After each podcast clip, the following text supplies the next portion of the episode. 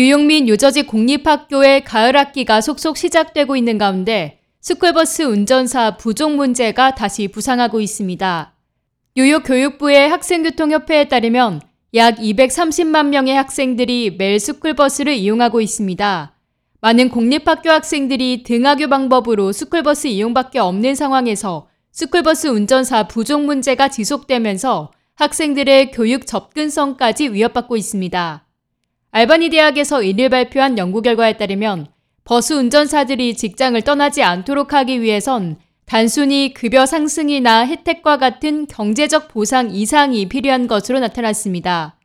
뉴욕 북부 지역 32개 학군에 걸쳐 버스 운전사 301명을 대상으로 그들의 일과 보상 및 만족도에 관해 조사한 결과 보상 역시 중요하지만 그들이 하는 일에 대한 의미 부여도 직업을 계속 유지하도록 하는 중요 요인이었습니다. 연구진은 공공서비스 분야에서 일하려는 추상적 동기가 아니라 자신의 직업이 의미 있는 일이라는 운전사들의 견해가 반영된 것으로 보인다며 주목할 만한 점은 운전자들이 그들의 일에 대해 지역사회가 가치 있게 여긴다고 확신하지 못한다는 점이라고 말했습니다. 이에 따라 버스 운전사에 대해 공식적으로 인정하는 프로그램을 실시하거나 행사에서 운전사 역할을 조명하는 등 더 큰 가치를 부여하는 방안을 제시했습니다.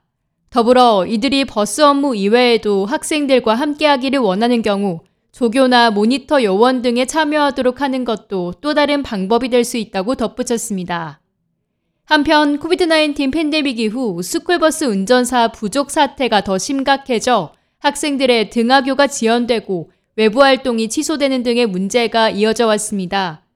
뉴욕주 정부는 문제 해결을 위해 기존 상용 운전면허증을 소지하고 있는 50만 명 이상에게 연락을 취하거나 상업용 면허를 소지한 교직원은 임시로 버스를 운전할 수 있는 허가를 받을 수 있도록 하는 등 각종 구인책을 제시해 왔습니다. K-Radio 김유리입니다.